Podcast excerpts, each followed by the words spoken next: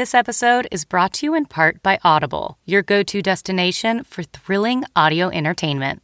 Whether you're looking for a hair raising experience to enjoy while you're on the move or eager to dive into sinister and shocking tales, Audible has an exclusive collection of thrillers from best selling authors that will keep you on the edge of your seat, like The Guest List by Lucy Foley.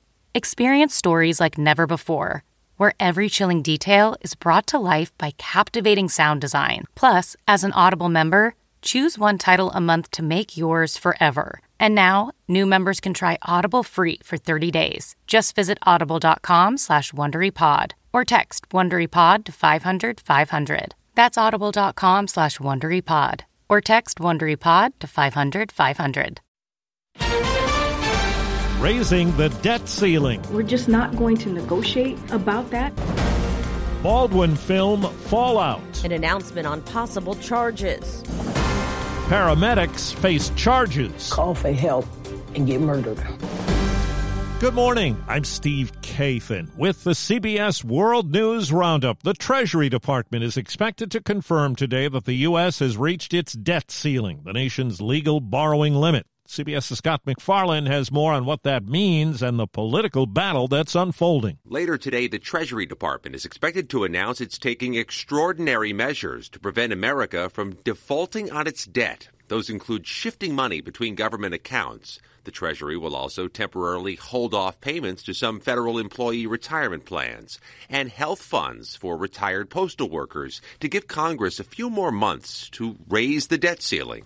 Republicans who control the U.S. House, and particularly those who demanded concessions from Kevin McCarthy before he became Speaker, say they want promises Washington will cut its expenses before raising the debt limit. Why wouldn't we sit down now, set a budget, set a path to get us to a balanced budget, and let's start paying this debt off? But the White House says it won't negotiate over such a vital thing. This is something that should be happening without conditions. Virginia Democrat Abigail Spanberger says just the possibility possibility of brinksmanship could rattle the markets, 401ks, and trigger a recession. Leaders within the financial sector, economists, uh, business owners have already begun to really, you know, explain and ring the alarm bells of why this is an issue. A district attorney in Santa Fe, New Mexico is expected to announce today whether charges will be brought in the deadly shooting on the set of the film called Rust back in 2021. Alec Baldwin was holding the gun that went off, killing cinematographer Halyna Hutchins. Trial attorney Rachel Fezay tells CBS Mornings what the investigators and the prosecutors have been evaluating for the last 14 months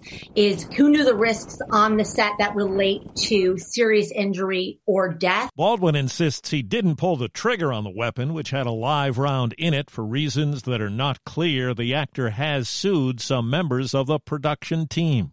An Idaho judge has unsealed the search warrant for murder suspect Brian Kohberger, the man police say killed four college students last year. CBS's Lilia Luciano. The documents present geolocation evidence from what investigators believe to be Kohberger's phone after the killings, alleging, quote, it is likely that he still had blood or other trace evidence on his body when he returned home, and, quote, likely that some trace evidence was transferred to areas in his apartment as a result.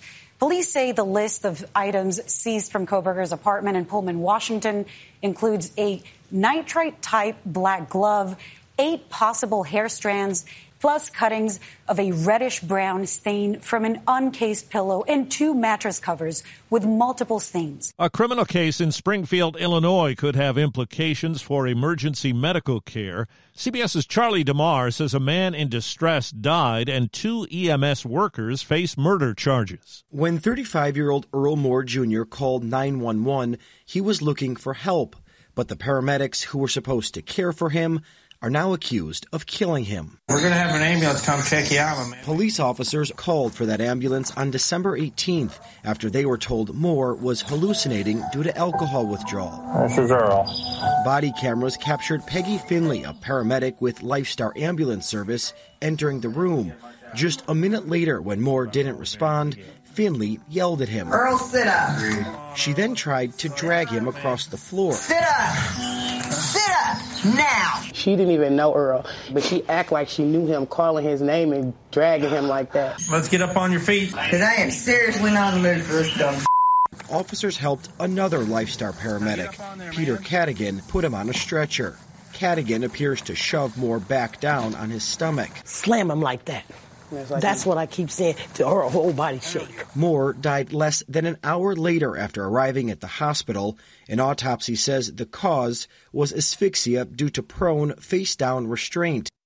Do you ever wonder where all your money went? Like every single time you look at your bank account? Honestly, it's probably all those subscriptions. I felt that way too until I got Rocket Money. Rocket Money helped me see all the subscriptions I'm paying for, and it was eye opening. Between streaming services, fitness apps, delivery services, it all adds up so quickly. Rocket Money is a personal finance app that finds and cancels your unwanted subscriptions, monitors your spending, and helps lower your bills. Rocket Money has over 5 million users and has helped save its members an average of $720 a year, with over 500 million in canceled subscriptions. Stop wasting money on things you don't use. Cancel your unwanted subscriptions by going to rocketmoney.com slash Wondery. That's rocketmoney.com slash Wondery. rocketmoney.com slash Wondery. A major snowstorms caused problems from the Rockies stretching into the Ozarks. About a foot of snow in the Denver area. A section of Interstate 70 was closed in both directions because of a big crash for several hours.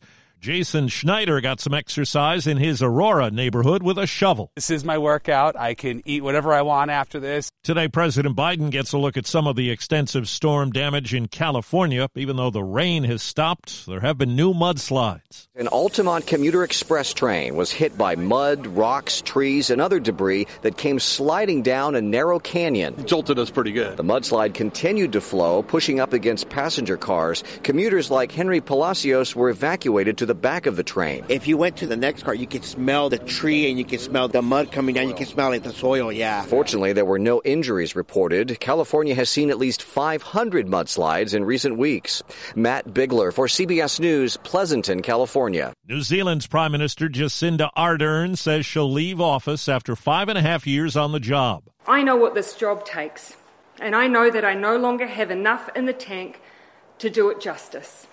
It's that simple. She won praise for her early handling of the COVID pandemic and for dealing with the country's worst mass shooting. Recent polls have put her Labor Party behind conservatives. The FBI is involved in the investigation into gunfire that hit a power substation outside Greensboro, North Carolina. There was some damage, but no power loss.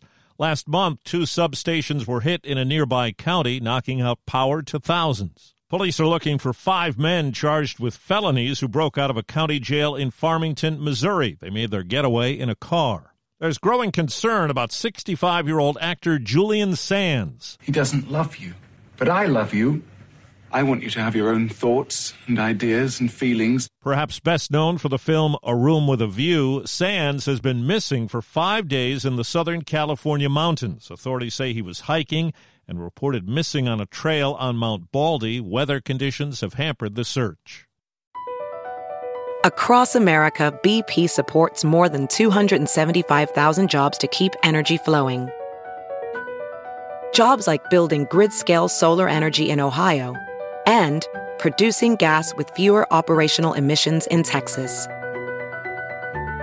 It's and, not or. See what doing both means for energy nationwide at bp.com slash investing in America. It looks like a reality TV show princess will be able to dress up like a real one after a major purchase. Sotheby says Kim Kardashian has purchased a favorite pendant of the late Princess Diana. The auction house says the 1920s Attallah cross consists of square cut amethyst, circular cut diamond accents with flowery details. Selling price more than $197,000. Sotheby says Kardashian beat out at least three other bidders for the necklace, which Diana wore to a charity gala for the group Birthright in 1987. Deborah Rodriguez, CBS News. As the Buffalo Bills prep for this weekend's playoff game with the Cincinnati Bengals, the team says Damar Hamlin has been a regular visitor this week to the practice facility. He's recovering from cardiac arrest. Head coach Sean McDermott says Hamlin's improvement has helped his teammates. That's the CBS World News Roundup for Thursday. I'm Steve Kathan, CBS News. Hey, Prime members, you can listen to the CBS News Roundup ad free on Amazon Music. Download the Amazon Music app today. Or you can listen ad-free with Wondery Plus in Apple Podcasts. Before you go, tell us about yourself by completing a short survey at wondery.com/survey. Get one of the most successful broadcasts in television history on your schedule with the 60 Minutes Podcast. Hard hitting investigative reports, news, and culture maker interviews, and in depth profiles are waiting for you in every episode. Listen to 60 Minutes ad free on Wondery Plus.